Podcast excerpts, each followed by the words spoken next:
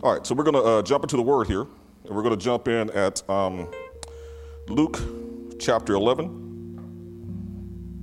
and we're going to get in about, we're going to get at verse 14. That's where we're going to get in.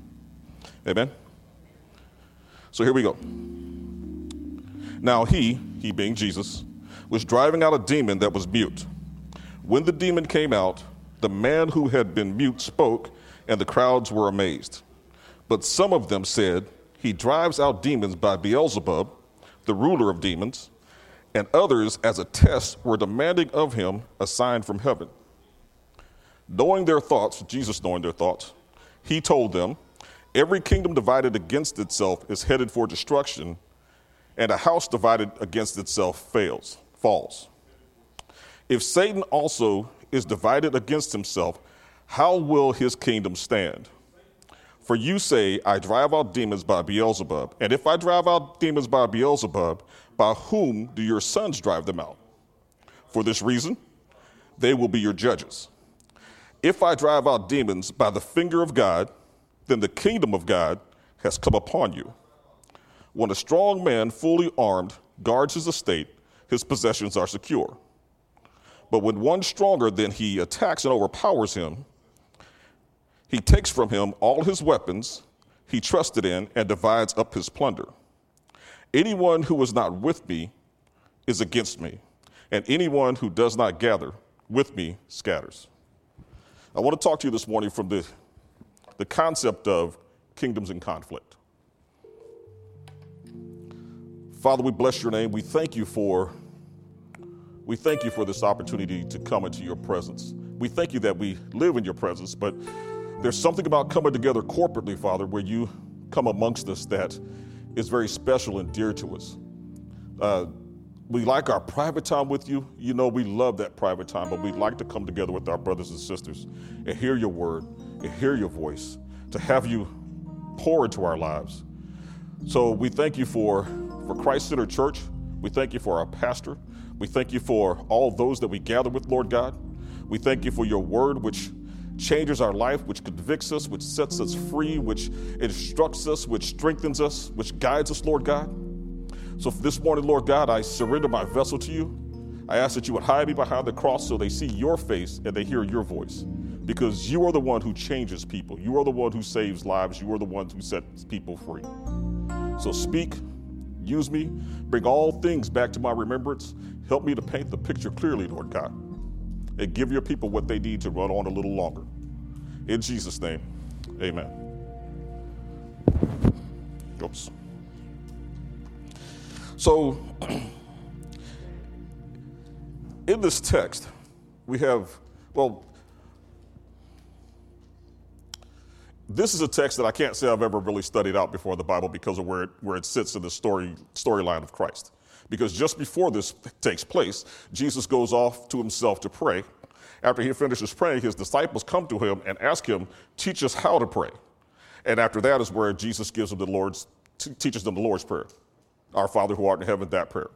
So because it has this, because it has such a big event just before it, this kind of this, this story right here kind of gets lost. So um, in this story, what we have is, like I said, Jesus has taught the Lord's Prayer, and he has moved on to the next scene in his life. And in this scene, what he comes across is he comes across a man who is deaf and mute. Jesus is touched by, touched by compassion for the man, so he heals the man. When he heals the man, there are people around who see this. And the majority of the crowd sees this as an amazing event, and they're in awe and, and they wonder who is Jesus, but there are also others in the crowd who see this differently. So what we see is we see three different responses to, to Jesus, three different responses to miracles, three different responses to Jesus declaring who he is in the earth and declaring that the kingdom has come. You have some people who, like I said, some people who are in awe and some people who are amazed. We have some who flat out reject the idea that that this event even happened. Well, they don't, they don't necessarily reject the idea that this event happened, but they reject the idea that Jesus is who he says he is, which is the Son of God. So, what they do, what those that reject him flat out, what they do is they say to him that the miracle that you just did you've done through the power of Satan. there are a couple of things about that, however, and I love the way that Jesus comes back and responds to it because he really starts breaking it down to him. And the first thing that he tells them is a kingdom divided against itself cannot stand, and a house divided against itself cannot stand. He goes on and he, he breaks it down further, and he says that if Satan is doing war against himself, then Satan's kingdom cannot survive. So it doesn't make sense that I would be working through the power of Satan in order to, in order to cast out this demon that Satan himself put in place. You follow me so far? It's the idea. When I think of that, I think of the uh, I think of uh, sports.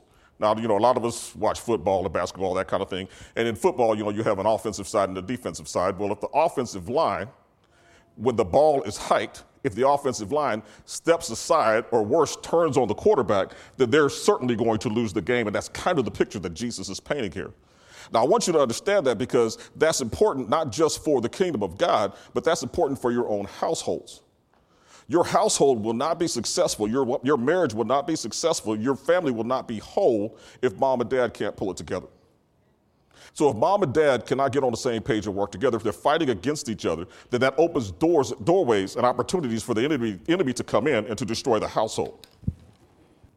The other thing about this text and the response that some of the people gave in opposition to the obvious miracle that Jesus has done, the thing that it points out is the hostile, the hostile nature of Satan when it comes to the kingdom of God.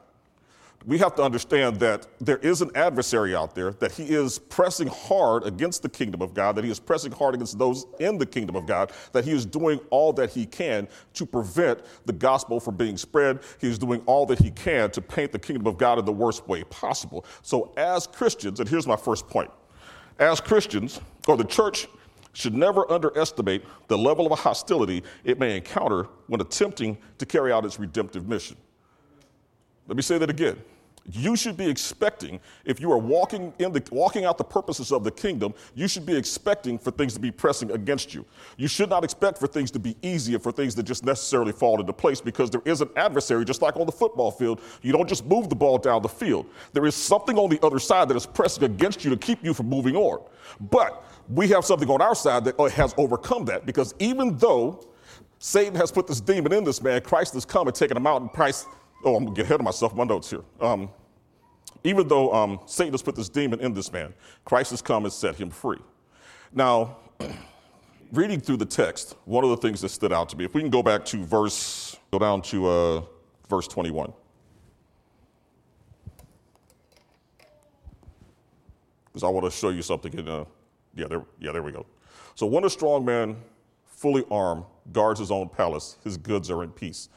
Uh, keep going, next verse. But when one stronger than he comes on him and overcomes him, he takes from him all his armor in which he has trusted. When I read that, um, I thought to myself, wow, Satan has armor? I never heard, never saw that in the Bible before. Now I know that we have armor, right? We have uh, the helmet of salvation, right? The breastplate of righteousness the sword of the Spirit, shoes. We have all of those things, but I never realized the Satan had armor, so I started looking into it, and it turns out that he does. But his armor is very, very limited. Uh, if we go back, and we can see his armor in the text if we go back to Genesis and we see where he started. Because in Genesis, right, Adam and Eve, then the Satan comes along and he tells Eve, he's talking to Eve and he's telling her things that God told her, or he's asking her questions. You know, surely, you know, God said you could eat of all the trees of the garden. Eve comes back and says, Yes, he says we can eat of all the trees in the garden except for this one, uh, lest we should surely die. And Satan comes back and tells her, You, sh- you won't surely die. That's not really what he said, that you, won't, that you will surely die. And he tells her, tells, goes on further to tell her that not only will you not die, but God doesn't want you to eat of the fruit because God doesn't want you to have understanding like him. Satan, the only the only weapon that Satan has to use against us, and I don't want to make this message about him, it's really not, but I think this is an important point. The only weapon that Satan has to use against people is lies. Is lies. That's what he's used all the way through the text, is lies. Even in here, when these people start talking about this, this, this miracle that's occurred, they can't deny that the miracle happened because everybody saw it after, the, after all the dumb man is talking. The guy who couldn't talk is talking now, so you can't deny that it happened. But so what he does is he takes it and he tries to turn it around and make it look like something that it isn't. Sort of like the same thing in the garden. So he tells them, so the people tell Jesus that you didn't do this by God's power, you did it by the power of the devil. There are other texts in the Bible that refer to Satan and talk about how he is, like uh, Revelations um, 27 and 8 says, uh, Now when the thousand years has expired, Satan will be released from his prison and will go out and deceive the nations. He's a liar. Uh, John 8 44, You are of your father the devil, and the desires of your father you want to do. He was a murderer from the beginning and does not, and does not stand in the truth because there is no truth in him. When he speaks a lie, he speaks of his own, for he is a liar and the father of it. But the believers have weapons that we use to counter that. Now, the weapon that you use to counter a lie is the truth. That's why the Bible says that you will know the truth and the truth will make you free. So here's the crux of it. Whenever the enemy comes to you with something that's not of God, first of all, you need to understand if it is of God or not. But when he comes to you and it's not of God, can, I can guarantee you that it is a lie. When you hear that lie, you have to take that lie and apply the word of God to it, right? That's why the Bible says that we have to take every thought into captivity and we have to pull down every thought, everything that exalts itself against the kingdom of God, against the word of God. The problem that most of us have when it comes to dealing with that is we don't we don't recognize when God is really working. The thing I like about Pastor's offering admonition is the fact that he recognized that God answered a prayer.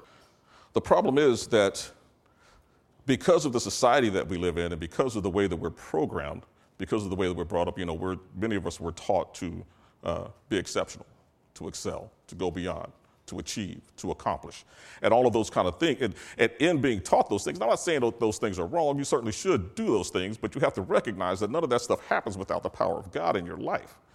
And the thing about it is that once you start seeing yourself as being the one that accomplishes those things, you start forgetting that it's actually the hand of God that creates these opportunities and opens these doors and puts you in these places.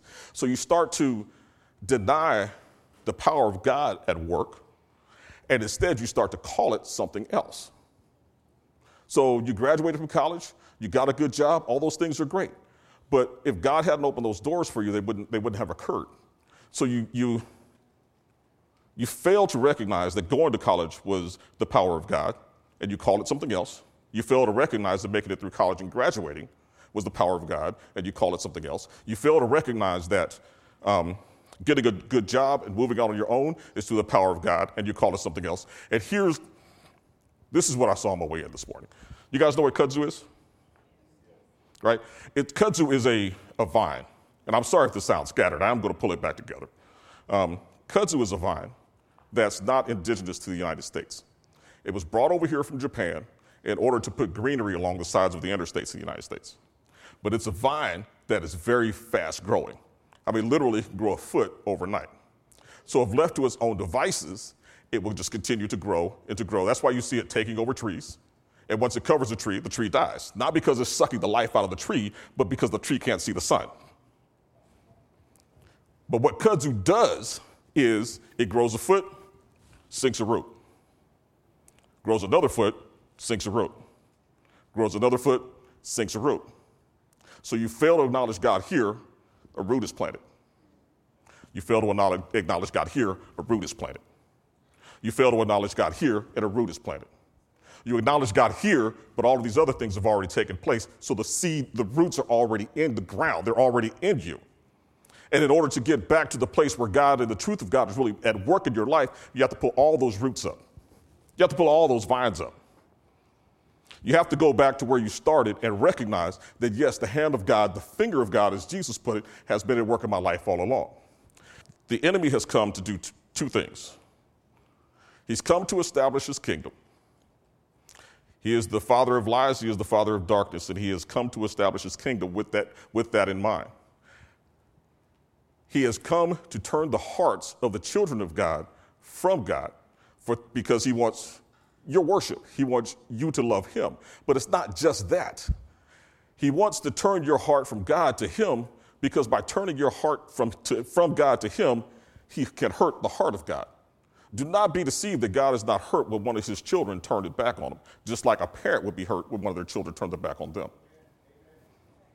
So the enemy is out here to establish His kingdom, to win worship, so that, so that He gets worship, and to hurt the heart of God. We have to be wise to the activities of the enemy so that we can recognize him when he's presenting his lies, so that we can deal with it from the truth of God, so that we stay firmly in the kingdom of God. After Jesus heals the man, he tells them that I have healed him by the finger of God, which is synonymous with the power of God. And then he tells them that because I've healed him with the finger, with the, through the power of God, that the kingdom of God has come. The kingdom of God, wherever the power of God is, the kingdom of God is present. So if you want the power of God in your life, you have to, or if you want the power of God in your life, you have to be in the kingdom of God. You have to be connected to the kingdom of God. Here's what the Bible says about being connected to the kingdom of God it says that in order to be in the kingdom of God, you have to abide. You have to abide. It says you have to abide in the word. The word will give you the truth of God. The truth of God will keep you in the kingdom of God. Yeah, there you go. Then Jesus said to them, said to the Jews who believed, If you abide in my word, you are my disciples indeed. That go further? And then you shall know the truth, and the truth shall make you free. So, in order to be free in the kingdom of God, you have to abide, which means that you have to spend time studying. You have to open your Bible and sit down and read it. You have to spend time with God. If you spend time reading your Bible, you spend time with God, you will abide in His truth. And by abiding in His truth, that will keep you in His kingdom. And by keeping, by keeping yourself in His kingdom, the power of God will be active in your life. The power of God is in your life to help you to see the truth, to help you to see where the enemy is, is coming from, to help you overcome it, because we, are, we are called to be more than overcomers. But we only do that through the power of God when we're in the kingdom of God. Amen? He says in verse 19, And if I drive out demons by Beelzebub, by whom do your sons drive them out? For this reason, they will be your judges over you. I like the way that Jesus deals with situations because we can learn a lot from it. Um, when it comes to dealing with these people who are coming against him, these people who want to tear him down, these people who want to call him uh, something that he's not, instead of getting upset and going left on them, he just starts asking them questions. Because what he realizes is that during the time that all of this is taking place, Jesus is not the only one who is healing people. Um, there's text to suggest that even that going even all the way back to Solomon, that part of his knowledge was dealt with alchemy and incantations and things that he could use to heal people. So going all the way back to Solomon, these things have been around. So these, these Jewish people that Jesus is talking to, um, they have sons and they have daughters that are doing the same kind of things. So we can learn something about dealing with difficult people from this text because we don't always have to we don't always have to tear down in order to build people up or in order to correct people. If we, if we talk to them the right way and we use methods that Jesus uses, we can heal and keep people pulled together. We can bring people into the kingdom. Verse 29 says, And the crowds were increasing, but he began saying, This generation is an evil generation. It demands a sign, but no sign will be given. But no sign will be given to it except the sign of Jonah. For just as Jonah became a sign to the people of Nineveh, so also the Son of Man will become to this generation. So there were people that when Jesus did the miracle, there were three, three, types of people. There were people who immediately accepted and wondered who Jesus was. There were people who came against it and called, said that Jesus was not of God, but that he was of Satan. And there were people who demanded a sign. And to the people who demanded a sign, Jesus tells them that the only sign that you will get will be the sign of Jonah. What he's talking about is, is, Jonah in the well. Now, there's three things that we can pull out of that. The first thing is that, of course, Jonah was in the well for three days and then he went to Nineveh. Jesus was, in the, Jesus was giving a foreshadowing of the fact that he would be in the grave for three days and then he would come out. The second thing was that when, when Jonah went to Nineveh, he delivered the message of God and the people repented. The reason that Jesus calls these people evil is because even though they've seen Jesus do this miracle and even though they know that it occurred, they ask Jesus for a sign not out of a not out of the spirit that they want to know for sure that Jesus is who he is, but they're trying to prove Jesus wrong. So he's telling them that because of where your heart is in asking for a sign, that um, you're going to go the opposite way of the people of Nineveh. You're going to be condemned. Um, and I think that that brings out something that we have to be careful about when it comes to when it comes to signs and miracles, because you know, the Lord says, test me, try me, but our hearts have to be right when it comes to doing that. We can't test and try God for our own selfish reasons. We can test and try God in order to, so that we can better understand who He is, but not just for our own self benefit. Um, and I, the thing is, the thing that you have to recognize here is that the sign that Jesus did did not get anybody saved because signs and miracles don't save people. Jesus saves people. So when it comes to signs and miracles, we have to understand that while, while miracles, while miracles can inspire faith, it really takes faith to see miracles. Let me say that again. While, while miracles can inspire faith, it takes faith to understand miracles, to recognize what miracles are. Going back to my analogy of the kudzu, you know, it grows and it plants a seed because it wasn't recognized. It grows and it plants a seed because it rec- wasn't recognized. Well, if you're going to recognize the power of God, you're going to recognize God working in your life, it takes faith to do that. Because if you don't believe that God is, then how can He possibly be working things in your life? If you don't believe that God is interested in your individual life, how can you possibly recognize it when He does move in your life? The way that you build your faith is to abide in the truth. So when something happens, like Pastor just said up here, you have to remember, you know, Pastor prayed for the car, the car came, Pastor circled back around and recognized that the car came because God answered his prayer. We can't be in such a rush in our lives that we move on from point A to point B, sinking roots in untruths, sinking roots in lies, or letting lies sink their roots in us. We have to be conscious of the fact that God is working in your life and that God is a miracle worker.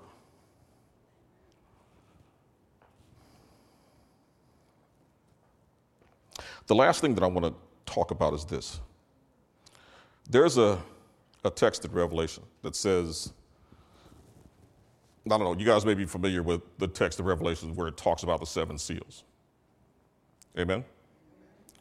It says when the seventh seal is open, that the kingdom of God will come on the earth. My question was, well, how can it say that the kingdom of God is going to come on the earth when the seventh seal is open?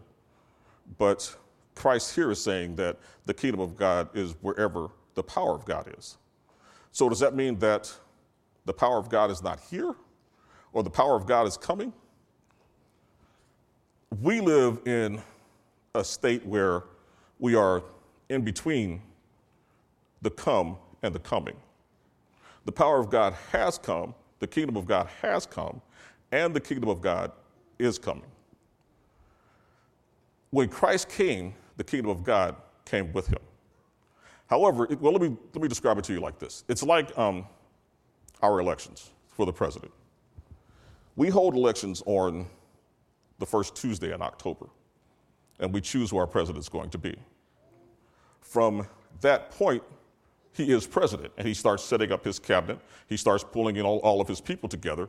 But until January 20th, he's, he, well, on January 20th, he's sworn in as president. So the first Tuesday in October, he's elected president, and he is president. So he is president, but then on January 20th, he is sworn in and he is president. So he is coming and he is he has came. The point that I want to bring out about that is we oftentimes wonder, well, why don't if the kingdom of God has come, why do we still have struggles? Why do we still have pain? Why do things still happen in our lives? Why do people get sick? you realize that even the people that Jesus healed, the man in this story, Lazarus, all of them died. Well, in the kingdom of heaven, there is no death. In the kingdom of heaven, there is no illness. So we often wonder how could it be possible that we live in this time with all of this pain and all this hurting? Well, it's because we're in the come and the have come. We're in between the come and the have come. So be encouraged that in the end, the kingdom of God will be here in its fullness.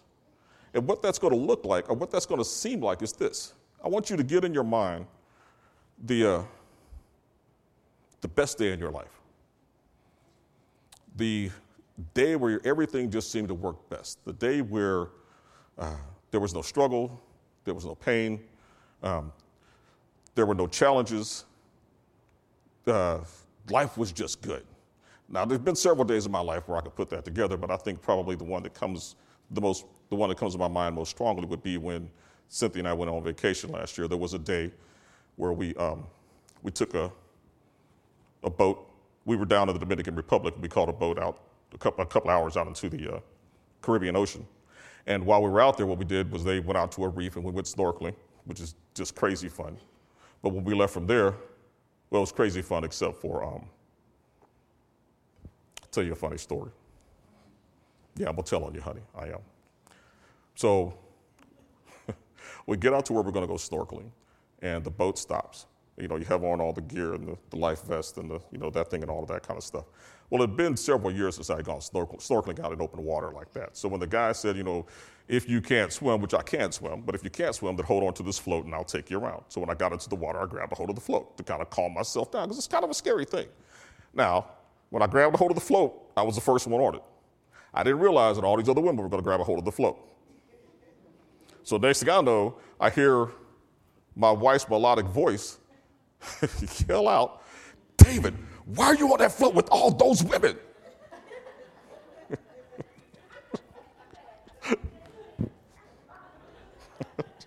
it's still funny to me to think about. and I guess her point was, you know what, you, if you drown, you let go of that float. Whatever it takes, you turn that float loose. but I survived, and um, I guess that's pretty obvious. Uh, but after we did the snorkeling, we went to a little cove and we got out in the water. Water's about chest deep, and we got a chance to play in the water and we did games. And it was just a wonderful day. We went out to a, a rest, floating restaurant and we had lunch over there. Just, just a great day. So when I think of really good days, I think of days like that. If you take a day like that and you multiply it by a hundred or a thousand, you get the idea of what it will be like to be in the kingdom, of, to be when the kingdom of God has fully come because there won't be any pain, there won't be any sadness, there won't be any illness, there won't be any death. None of those things will exist. We will be in the presence of God we will be worshiping God from that point on, not just for a day, but for all eternity. My question is do you want to miss that? Do you want to miss that? We think of good days here on the earth as individual days, but eternity is a very long time. And when we get to eternity, there's only two choices. Either, like Jesus said in the text, Either you gather or you scatter. Either you're with me or you're against me. There is no in between. I get why the Bible says that He'd rather have you hot or cold. Because if you're in, if you're in between, there's, there's nothing we could do for you. It's not a matter of choosing between the kingdom of God and the kingdom of darkness. That's not the choice you have to make. The choice you have to make is the kingdom of God, yes or no. Because if you don't choose the kingdom of God, if you don't choose to accept Christ, the only other answer for you is that you'll, be, you'll spend all of eternity separated from God. Now, the Bible says that there's a hell, and they say that hell is a place, and it says that it's hot. I don't know if that's literal, I don't know if that's painting a picture. But certainly nobody would want to miss all eternity in joy and the pleasure of, of the presence of God for the alternative.